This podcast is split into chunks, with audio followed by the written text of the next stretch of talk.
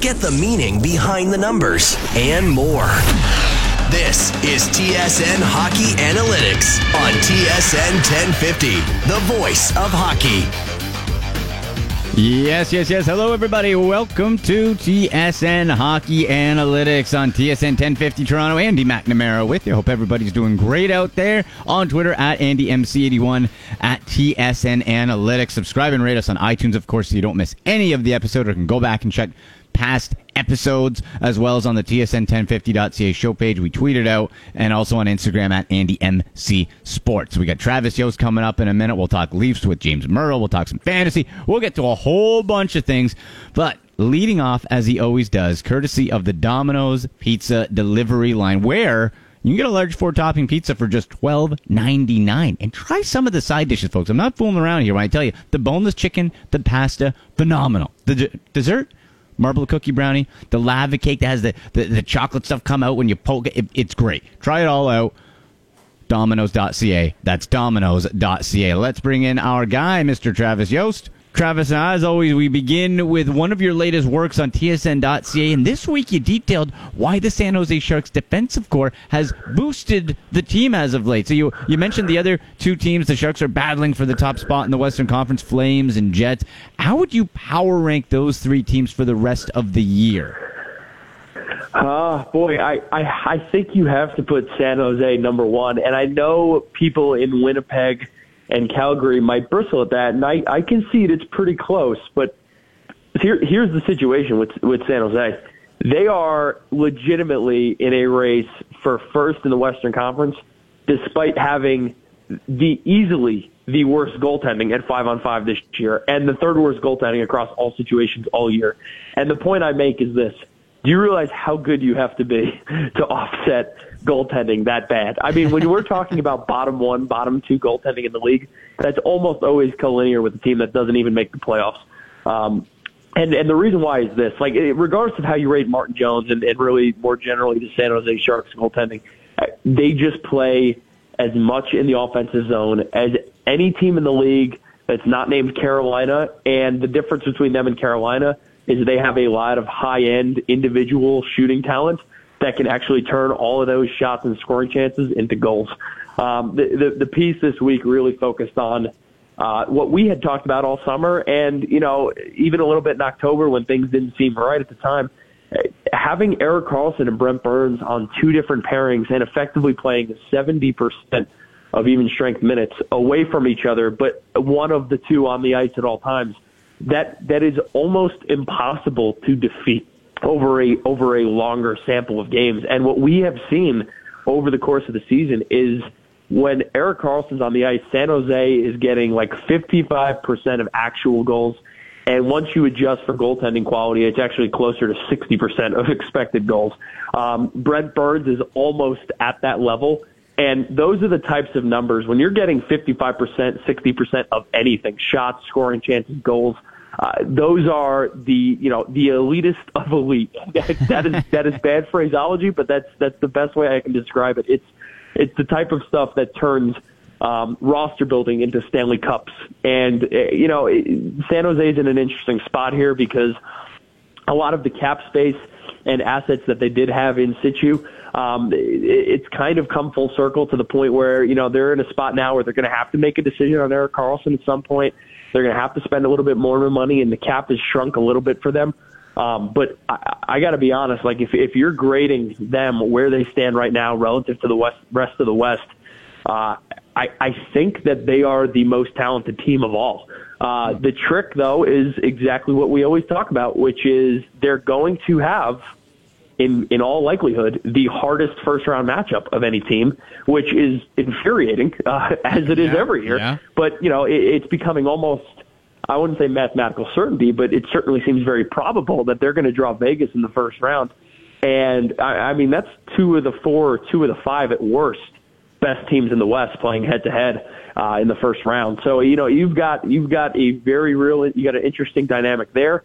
Um, but you know, this is what this is what San Jose and Doug Wilson and, and Peter DeBoer had had envisioned for you know since onset with this roster and contending for a Stanley Cup this year. And in the last two months, I think they've been as good as any team not named Tampa Bay or Calgary.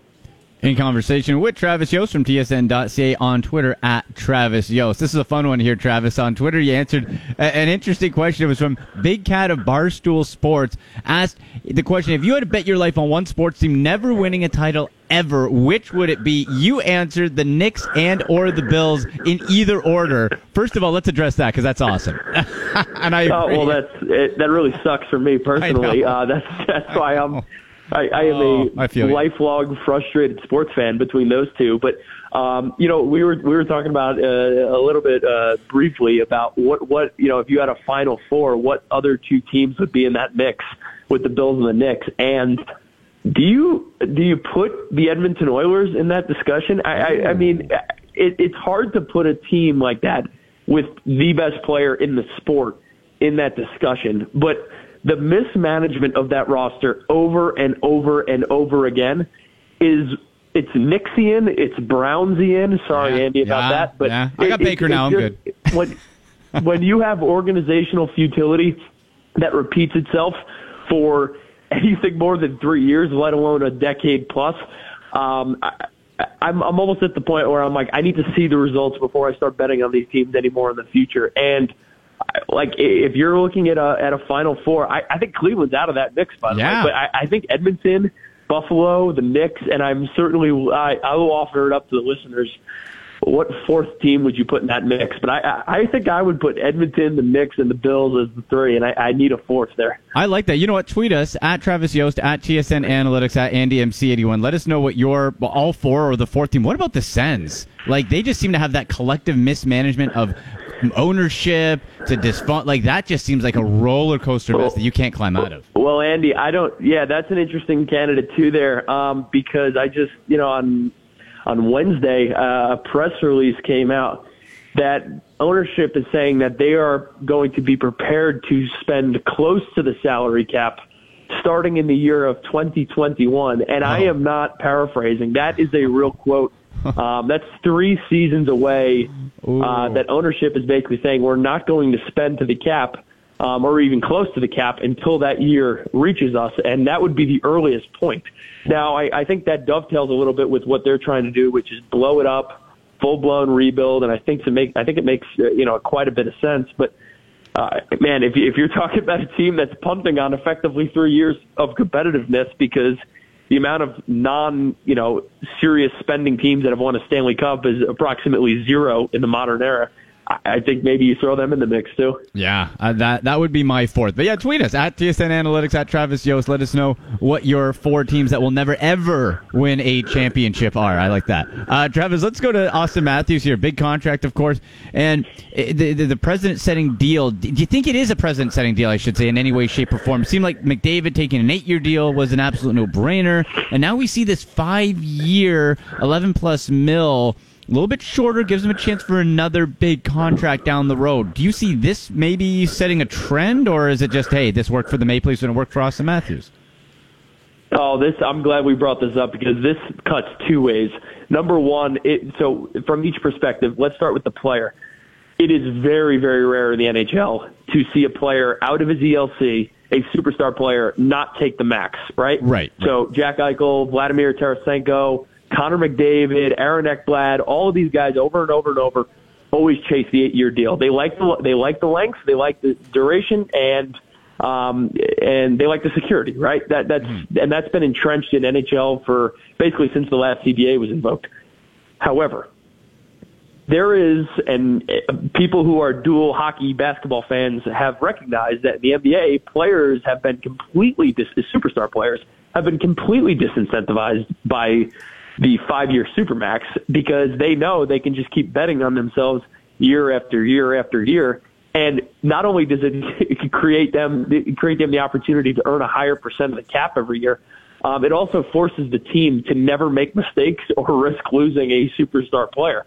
And Matthews is interesting, right? Because I think he recognized that maybe the team couldn't financially swallow a mega eight year deal that with with the type of cap that it would need to require.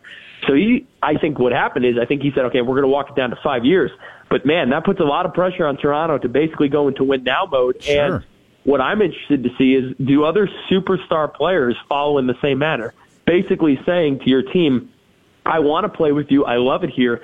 and I want a lot of money now, but I also want to create you know, maybe job security, maybe security is less of a concern for me because I'm going to get paid regardless wherever it is unless I have a career ending injury. So I am comfortable betting on myself and I'm comfortable betting on you to build a contender around me. Certainly increases the stakes for all involved. Uh, but that's the player side. The other side that's interesting I, I, you know, I, I've heard a lot of overtures about CBA peace, and and maybe there will be peace this time around. But I, I got to say, the, the signing bonus stuff seems like it's going to come to a head, and it, it's going to be a sticking point because it is increasingly becoming big market versus small market. Yeah. If you look at signing bonus money on the books, some teams like Carolina, Carolina have less than $1 million in signing bonus money, basically in perpetuity forever. The Toronto Maple Leafs have $184 million tied up in signing bonus money. And again, they're not the only team that's in that mix. You've got Boston, LA, Tampa Bay, basically your your high earning, you know, very wealthy teams that are willing to flex their financial might and attract superstar players by way of signing bonus money that's not only up front but also basically guaranteed because it's buyout proof. It's creating first off, it's brilliant from big market teams, but if I'm a small market team, I'm pointing it and saying it's a problem because if I'm Carolina, and I, I, I'm, I'm picking on Carolina a little bit here, but it's true for any small, smaller market team. If I'm one of these teams and I'm looking at what Toronto can do, whether it's Matthews or Tavares before him or Marleau before him, all of these players that got huge signing bonus contracts, how do I get that same type of player in free agency? Exactly. I, I just I, I don't have the financial wealth to do it. Um, and, and it's starting to create a bigger divide than I think the league recognized. So I, again, I, I think this contract is fascinating from both the player and the team perspective, and I'm really curious to see here what happens because again, eh, you know, a lot of talk about, hey, maybe the CBA negotiation will be easier this time around.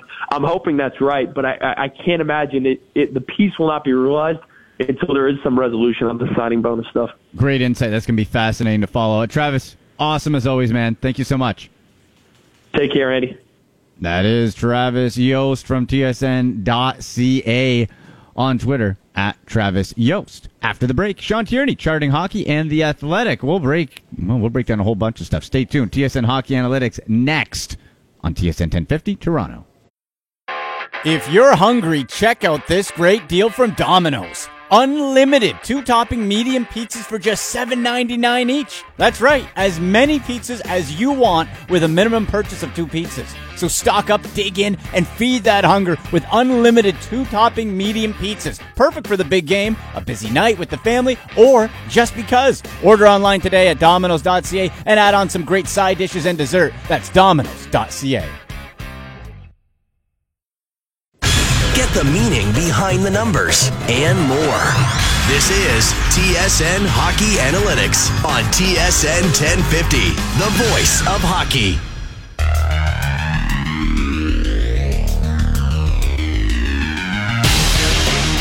Welcome back to TSN Hockey Analytics here on TSN 1050 Toronto. I'm Andy McNamara. You can get the show on Twitter at TSN Analytics, myself at AndyMC81. Subscribe and rate us on iTunes on the TSN1050.ca show page. And as you know, folks, we're delivered by Domino's. Go get a large four topping pizza for just $12.99. Perfect with this cold weather out, the winter. Go have it delivered, get it, carry it, whatever. All the great deals. Marbled cookie brown, cheesy bread as a side, boneless chicken pasta. All you need at Domino's.ca. That's Domino's.ca. Let's welcome in my next guest from Hockey Graphs from The Athletic. It is Mr. Sean Tierney. Sean, big week in Toronto here, of course, with the Maple Leafs announcing Auston Matthews' five-year contract extension, average salary 11.6 mil. So as TSN Hockey insider Bob McKenzie tweeted, the Leafs now have their top two centers in Matthews and Tavares locked down for the next six playoff runs, including this year. What did you make of the deal and the term that Matthews received from the Leafs?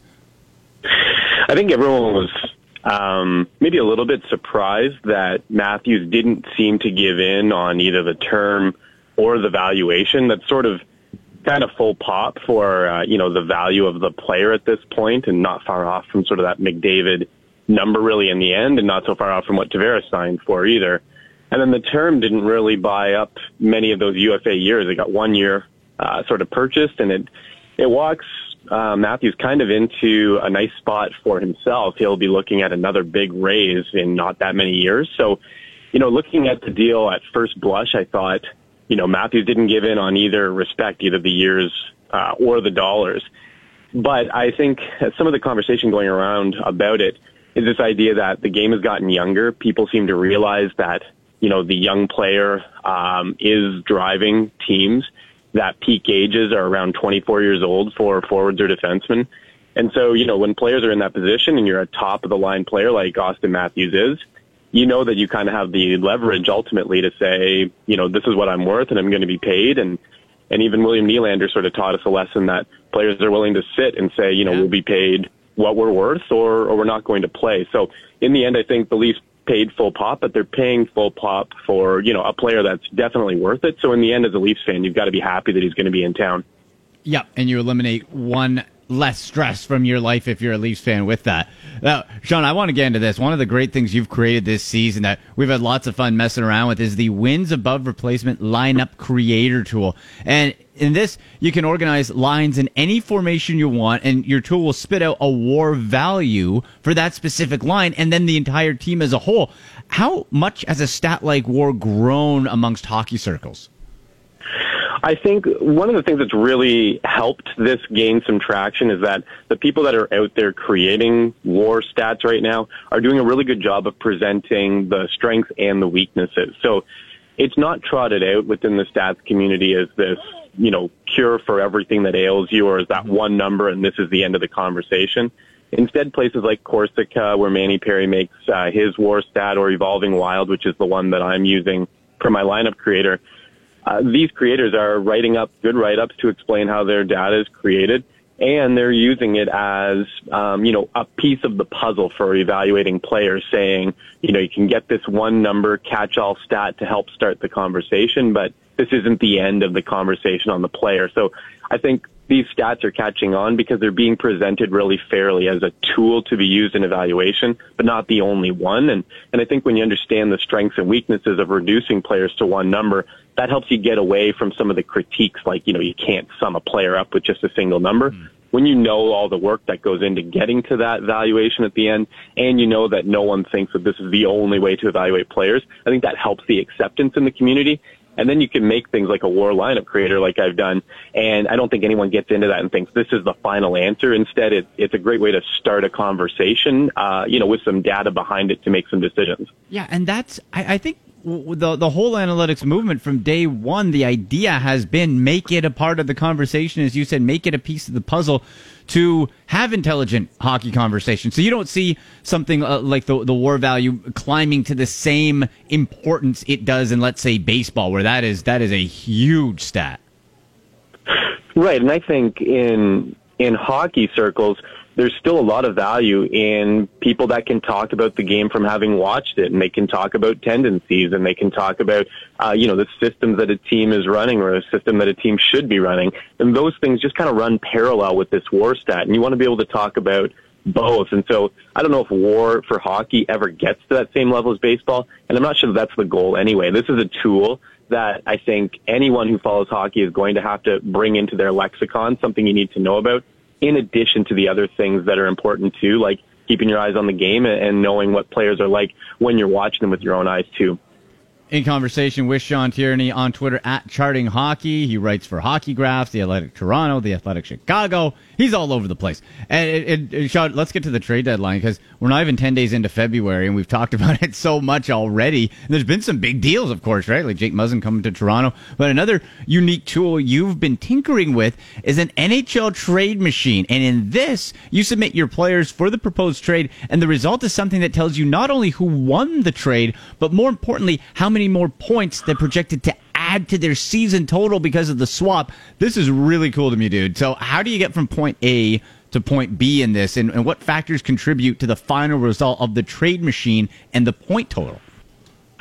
So I'm I'm kind of weaving together a few things to make this NHL trade machine, and my idea actually came from seeing the uh, the ESPN version they have for the NBA, where you know you can go in into the players and you can evaluate the trades, and up to their trade deadline, you know things get really confusing and interesting, mm-hmm. and and I thought we need something like that for hockey too. So you know this is sort of my first uh, shot at it. I'm using again that evolving wild war data at the base for the players, and like you said, you can choose any players from the team that you want to drop in. You get that war value in their cap figure two from Cap Friendly. The parts where I've had to weave a couple things together are the AHL players, and we know some of these names will get thrown into deals as we get into the deadline, and the value of draft picks, which I'm basing off of Michael Schuckers' great work on valuing those. So the idea is you can go in and you can say, you know, Tyler Ennis and maybe Michael Carcone and uh, a third round pick for Wayne Simmonds from the Flyers, and you pump out, you know, uh, sort of a, a guess or a pretty educated guess at who's won that deal and how many standings points. Uh, in this case, the Flyers actually might come out ahead, getting uh, rid of Wayne Simmonds, who's got you know a lot of positives to his game, but has been a negative in several facets too. And so, like you said, you get a winner, you get uh, standings points added, and, and I'm hoping that if I can get this refined just a little bit more before we get into the deadline, this is something people can use as a sort of instant analysis. So one piece in either criticizing your team's trade or celebrating your team's trade too. So a couple little features, and then it'll be out on my Twitter by the end of the week, and something nice. people can uh, go through my Twitter and access and, and use it for their own fun too. I love this type of thing, man. Like this is, I'm very excited for for this to uh, to come out. So excellent, excellent job. We're we're pumped for it. That's at Charting Hockey. So make sure you're following Sean here uh, with that, and of course reading his work on the Athletic and at Hockey Graphs. Now, uh, Sean, also this week on Twitter, you ran an interesting poll. The premise of the poll is that an NHL GM never makes trades or signs UFAs and only acquires talent from within their organization and through the NHL draft. So you ask people, how would this team fare? Would they be a basement team, a playoff bubble team, a team that wins a round or two, or a full blown cup contender? The results favored the middle two options. So I want to ask, how would you have answered your own poll? So I've got this theory, and it was sort of uh, one of those things where I, I ponder this all the time. How often do GMs get themselves into all their own trouble? And, and the Peter Chiarelli firing in a way was kind of rattling through my mind as I thought of this. And the thinking is a team that goes into the draft and just uses the picks that they have. We know from some research that's been done that you expect to get an NHL player, a 100 game NHL player every fifth pick or so. Uh, and so, you know, every draft you come out with at least one player you can add to your roster. We also know that UFAs don't hit UFA age until they're 27 and that's kind of getting into the plateau and then end of their peak years. So, you know, teams make a lot of mistakes in UFA and you don't have to go through many teams' rosters to see those long-term contracts that they probably regret. And so just sort of thinking about all of this, uh, you know, what, what should a team look like and what could a really conservative team be expected to do? Uh, out of about uh, 4,500 votes or so, like you said, the results were even split between uh, people believing this would be a playoff bubble team or a team that could win around here or there. And I tend to agree with that. I think maybe the closest team that we've seen to this sort of conservative approach might be the Winnipeg Jets, a team that for the most part has kind of just tried to stick with the players that they've homegrown and tried not to get themselves into too many trades. And of course, they've got their own deals in there too. And I think we've seen the success of a team that grows up together and doesn't make mistakes. And I think, uh, you know, it, it really highlights in a way what the job can be at the NHL level, which is avoid mistakes as much as anything else. And so, uh, for me, this kind of confirmed what I thought. I don't think you necessarily build a cup contender this way, but it's definitely not a basement team if you're avoiding mistakes and just throwing your own players, uh, you know, just by keeping your nose out of all the mistakes that are out there. So, uh, the results were interesting, kind of what I was hoping for. I think this team would win a round or two, and, and maybe the Jets are that NHL comparable. Well, and you mentioned the Jets, so let's finish on this point. Um, a lot of expectations coming into the year, and they've been pretty average as of late. Uh, how high do you think the ceiling for the Jets compared to, let's say, a team like the Nashville Predators that's been busy on the trade front are going into this, uh, well, almost in the home stretch of the season, heading to the playoffs? I've been sort of skeptical up and down on the Jets all season. For me, they're a team that really gives back about as much as they they generate for themselves. Their expected goal differential is something that's been up and down, a little bit above average, a little bit below average. They're really in a trough right now, uh, sort of uh, you know, one of the bottom maybe 10 teams in terms of their expected goal differential, which is a really key stat at a glance for evaluating a team. I worry about them. I think Connor Hellebuyck has had a pretty average season. Uh, they've got Brossoit there, who's been playing uh, really great, but I'm not sure that that's a name you want to run into the playoffs with leaning on too much. Their Corsi differential is basically a wash for me, they're a team that still has holes. I think they've got a, a great offense, but for whatever reason, they haven't been able to put it all together. And you mentioned Nashville, and I think that they're a team that's kind of moving in the other direction.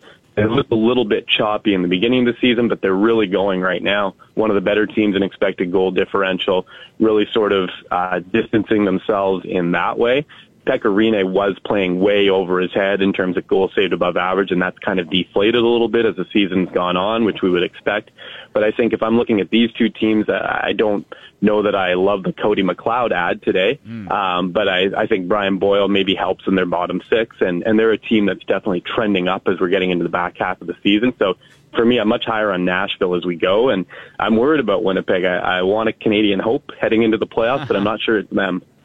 Good stuff, buddy. Thank you so much. We'll be keeping an eye on your Twitter at Charting Hockey. Thanks, Sean. Yeah, thanks, Andy. There he goes, Sean Tierney from The Athletic from Charting Hockey. We will step aside, talk some Maple Leafs on the other end with James Mirtle, editor in chief of The Athletic. Stay tuned for that. A lot more coming up on TSN Hockey Analytics here on TSN 1050. Get the meaning behind the numbers and more. You're listening to TSN Hockey Analytics on TSN 1050, the voice of hockey.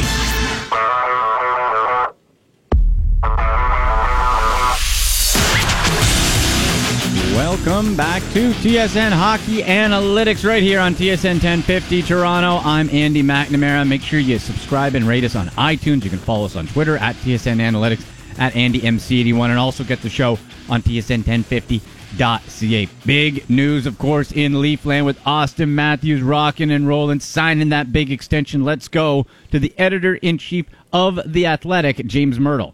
Well, James, unlike William Nylander, there's no countdown to signing. There's no pressure for Auston Matthews as he and the Leafs agree to a five-year contract extension, average of $11.6 million with plenty of time to spare. What was your initial reaction to the deal when it was announced, and specifically the term of five years as opposed to the max eight-year deals that guys like Connor McDavid and Jack Eichel signed? The five years didn't shock me. I, you know, it makes some logical sense that it helps bring the cap hit down a little bit from what an eight-year deal would be.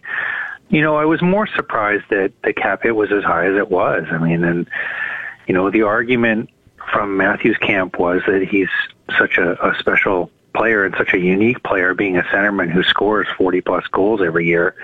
Um, you know, he's scoring at more than a 50 goal pace this year if you prorate out, you know, minus for the injury.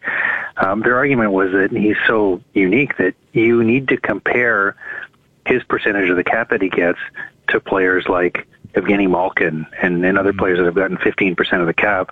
Um, the contract he ended up signing for is, is 14% of next season's cap, so it's actually lower than, than a contract like someone like Malkin got, but it's higher than I thought it was going to be. It's you know it's a it's a record setting contract for a five year deal, and it's going to be fascinating to see here where uh, where Mitch Marner comes in next. Yeah, well, yeah, that's that's the next big one. But on the the Matthews deal, James, how would you grade Kyle Dubas and the front office on the ability to sign? Because again, no drama for Matthews, so that's a check. But to give himself some of that that flexibility, because as you mentioned, there was the big cap hit going forward. How, how do you, how do you grade Dubas? Um, that's a good question. I would say they get a pass. you know, if I if I had to give a letter grade, you know, maybe maybe a C okay. is what I would give for that. You know, I I think that they they could have gotten a better deal for Matthews if they would have signed him last summer, and that's really where the opportunity was missed.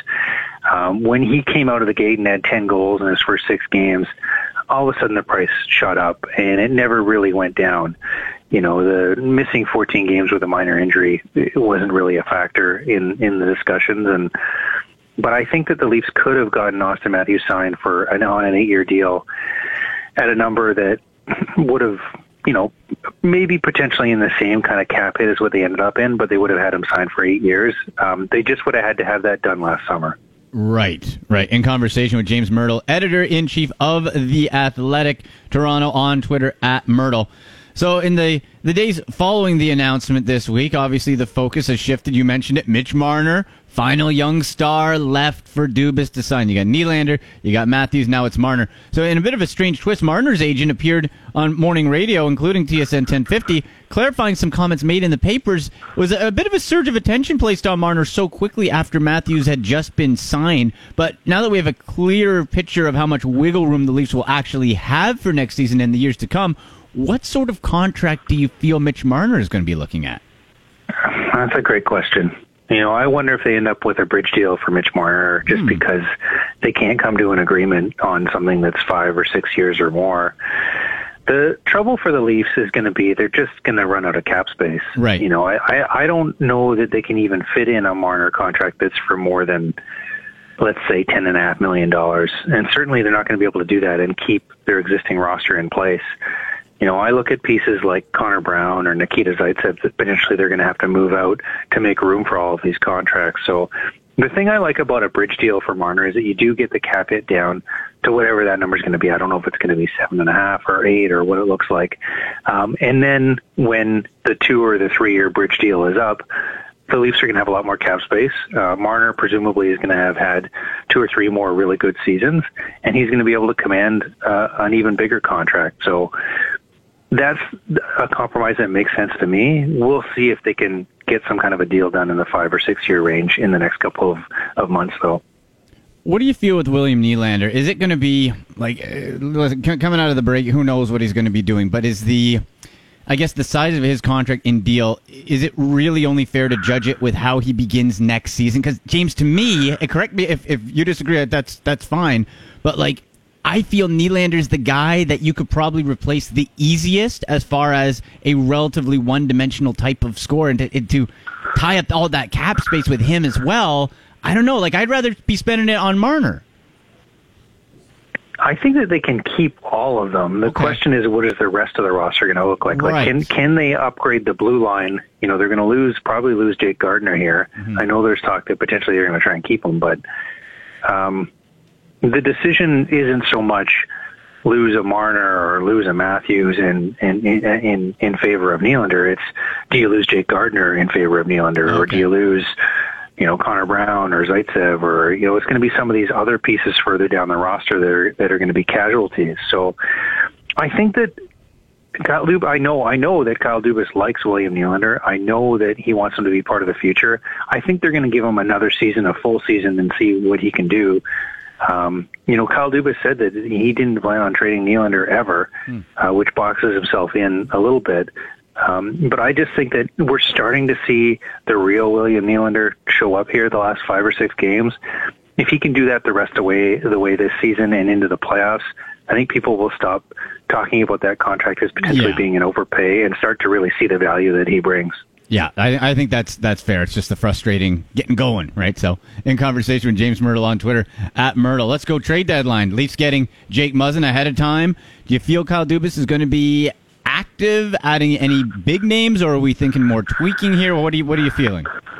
I think it's going to be really hard for them to add a big name, and part of it it just comes back to the cap considerations that we were talking about. They don't have a lot of space going into the deadline, so you know, if they're going to add any kind of a contract that's more than two or three million dollars, they're going to have to subtract from the roster, and that's where things are going to get really tricky. It wouldn't surprise me at all if they make more of a depth addition because they do have the cap space to make something like that happen, uh, especially if if the other team retains some of the salary that's involved. So, you know that uh, that potentially makes sense for the Leafs if they can get you know, another defenseman or maybe a third or a fourth line winger just to give them a little bit more depth.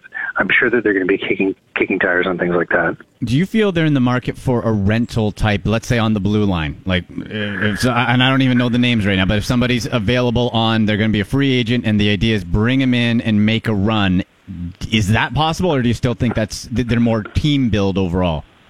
You know what? There's just not a lot available. You look around the league at who's available in terms of a rental defenseman, and there's there's not much there. So, and I know that Kyle Dubas has talked about how he doesn't really like rentals. He likes getting players that have some term on their contract. That's what Jake Muzzin was. Um, I mean, we'll, we'll we'll see. I mean, I just I look at the rental market and I just don't see a lot of value there for the Leafs. How do you like Muzzin so far? The first uh, the first game in front of the home fans was pretty good. yeah, the the almost he, Gordie Howe hat trick, right? The, the massive hit, the goal, a couple of assists. He's a good player. Yeah, he's a good player, you know, and I think that you know he went overlooked a little bit in LA, uh, playing behind Drew Doughty, but he's just very, very steady. He's not the greatest skater in the world, but he's smart. He makes really good plays with the puck. Um, he, he's fearless. He's a big guy. He's six three, you know, close to two, 220 pounds. He can shoot the puck. I've been really impressed too with his personality in the dressing room. He's just a very, very easygoing, happy guy. He's always making jokes, and the other players on the team seem to have really gravitated towards him really fast. And he's made friends really quickly in terms of he's only been around the team for you know ten days at this point or whatever, and you can just tell in the dressing room that that he's going to be uh, someone who fits in very well. And it wouldn't surprise me if they look at re-signing him when he's eligible for an extension. So he's got the one year left in his deal. So, but on July one, they could think about extending him and they're going to have more cap space after next season, so that's going to be something they would be able to accommodate. With that addition, is that then fall into, uh, as far as the trade deadline tinkering, more of okay, now we're just looking maybe for some depth on the back end, the the, the last pairing, that type of thing, because you got Muzzin and he's looking good. Yeah, yeah, Muzzin's the big move. Yeah, Muzzin yeah, was yeah, the yeah. big move. You know, and uh, unfortunately for us in the media, I mean, it kind of takes some of the wind out of our sails talking about the trade deadline because they made their big move so far in advance Right. of it. But that that was going to be the big bet, and it, you know, it addressed the biggest need that they had, which Sure. was a defenseman to play 20 plus minutes and potentially play on the top pair and. I, you know, so far he's fit in very, very well, and so far we haven't really noticed that the the left shot, the fact that he's a left shot, and and Morgan Rielly's had to play on the right side, we haven't noticed that being a real detriment to the Leafs. So, you know, you address your biggest need; it fits under the cap. Um, if you're not interested in in acquiring a rental player, you know, I don't think that there's going to be a lot that's going to be very sexy that they're going to be able to accomplish before the deadline. Good stuff, James. Always appreciate the insight, man. Let's do it again soon. Okay, thanks, Andy. There he is, James Mirtle, editor in chief of the Athletic Toronto on Twitter at Mirtle. We will step aside and come back to wrap up the show with some fantasy talk. NHL.com's Pete Jensen stepping in. We'll talk fantasy after the break on TSN Hockey Analytics. Get the meaning behind the numbers and more. This is TSN Hockey Analytics on TSN 1050, the voice of hockey. Back to wrap up another edition of TSN Hockey Analytics on TSN 1050 Toronto. If you missed any of this show or past episodes, don't worry. Just subscribe and rate us on iTunes. You can get us there.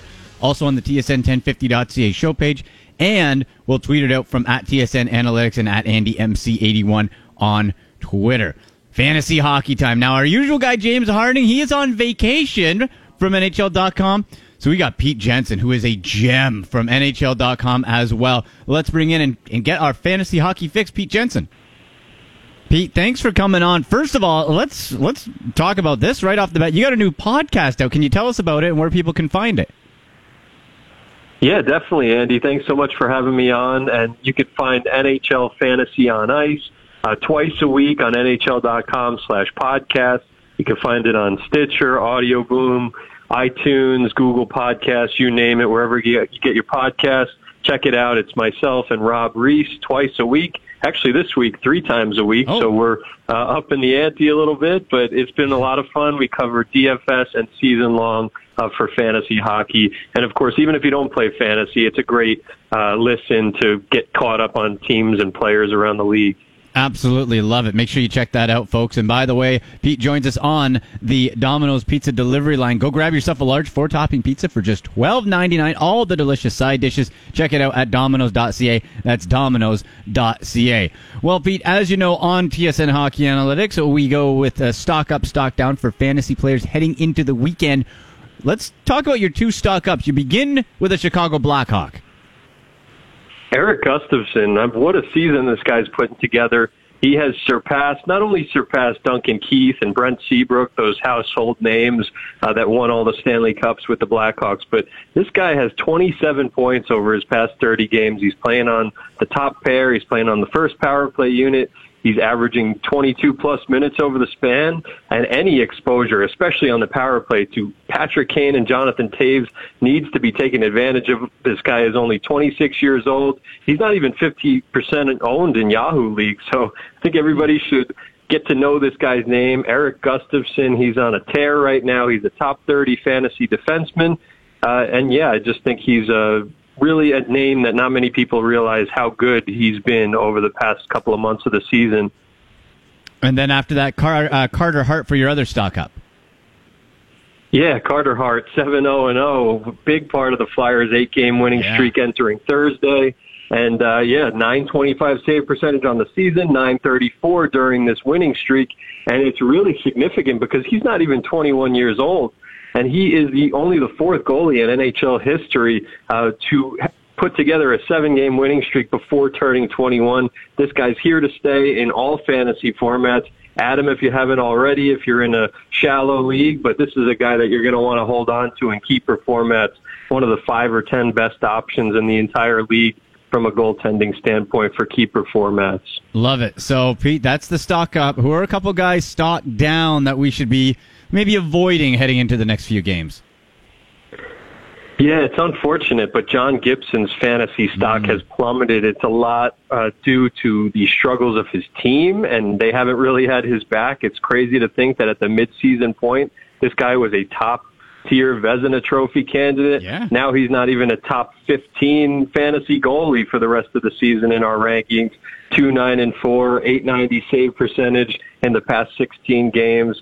And yeah, just the Ducks in general. I mean, their stock is way down from Getzlaf to Rakell to John Gibson. And then another guy I'm looking at, and I'm a little disappointed with uh, Charlie McAvoy. Only one point in 10 games since returning from an injury. He's had multiple injuries, though, this season. So maybe buy low on a guy like this, especially as his stock tumbles a little bit. He's only averaging barely over a shot on goal per game this year, but he is playing huge minutes. He played almost 25 minutes in the game this week against the Rangers, averaging 21 and a half minutes per game on the season. So, but, but again, the injuries are to blame largely for McAvoy's uh, struggles this season for the young kid. He's only played in Boston's half of the games, you know, so far this year. Stock Up, Stock Down, brought to you by Three Brewers Microbrewery Restaurants, locations across the GTA. Great food, great beer, great times. Make sure you get out and whether for a fancy meal or just hey, go watch the game at Three Brewers. In conversation with Pete Jensen, senior fantasy hockey editor at NHL.com on Twitter at NHL Jensen. So, Pete, a lot of buzz in the Toronto market, of course, about Jake Muzzin coming to the Leafs, and he's looked real good so far. But when there's a move, there are fantasy implications, not necessarily just for the player coming in, but also to those around him. So I wanted to get your take on what you think the fantasy value of Jake Muzzin as a Maple Leaf is and how that might impact somebody like a Morgan Rielly. Yeah, after that three point game earlier in the week against the Ducks, I mean, he moved past Drew Doughty, his former teammate in the rankings. So I think that speaks very highly as to how high we value Jake Muzzin from a fantasy standpoint the rest of the way. Top 20 player at the position, top 20, top 25. Uh, he's playing on the second power play unit, has even seen some power play shifts with Matthews, Tavares, Nylander, some of those guys. They're working out the kinks. They're putting together a lethal offensive lineup for the postseason, but this guy covers categories. He's over his first four games alone. He's got eight shots, six hits, five blocks. So no matter what kind of fantasy format you play, DFS or season long rotisserie. Muzzin is an absolute must own player. And yeah, for his defense pair, Morgan Rielly, he was already a top five fantasy defenseman. So this just gives him so much more staying power for the rest of the season and gives him the best, most responsible defenseman he's ever been paired with. So yeah. it just makes you, it makes you uh, value Morgan Rielly that much more, not only for the rest of this season, but for next year as well, because Muzzin still has another year left on his contract. That's right. I love it. He's uh, he, he really captured the attention of Maple Leaf fans with that big hit and then the point. So that's that's always a plus. Uh, no doubt. uh, Pete, now with all the trades going on around the NHL leading up to the deadline, How about in fantasy, a higher profile player that you might look to trade off your roster because in your league, sometimes, hey, you know what? Name value still carries some cachet. But is there a guy maybe with that bigger name that you think, you know what? I could, I could maybe trade him and get a decent return back because I, I don't foresee him doing as well for the rest of the year. I'm really worried about Nathan MacKinnon right now because for a number of reasons. There seems like there's a disconnect between him and Coach Jared Bednar. You know, he's played on a line recently with Colin Wilson and Alexander Kerfoot, which is nowhere near the caliber of Mikko Rantanen and Landeskog, but that team is on a tailspin right now. Almost as bad as the Anaheim Ducks in terms of their past couple of months of the season. Defensively, that team is a liability.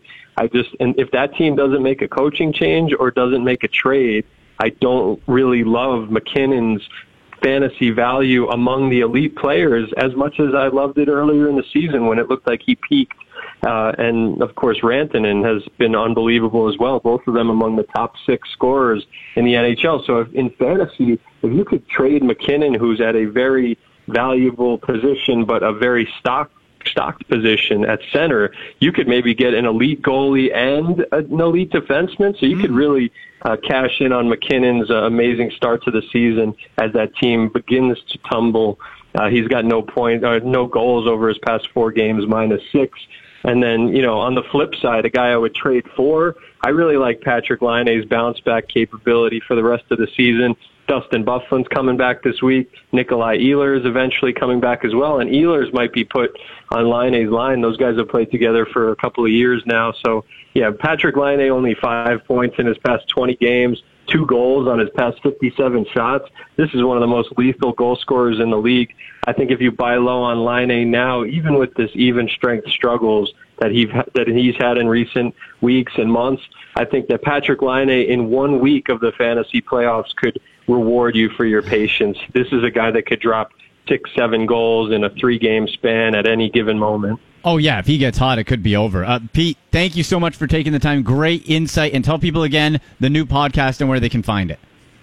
Yeah, thanks so much. Uh, check us out on nhl.com slash fantasy. And again, the podcast is NHL Fantasy on Ice with myself and Rob Reese. Uh, we got some great guests coming on.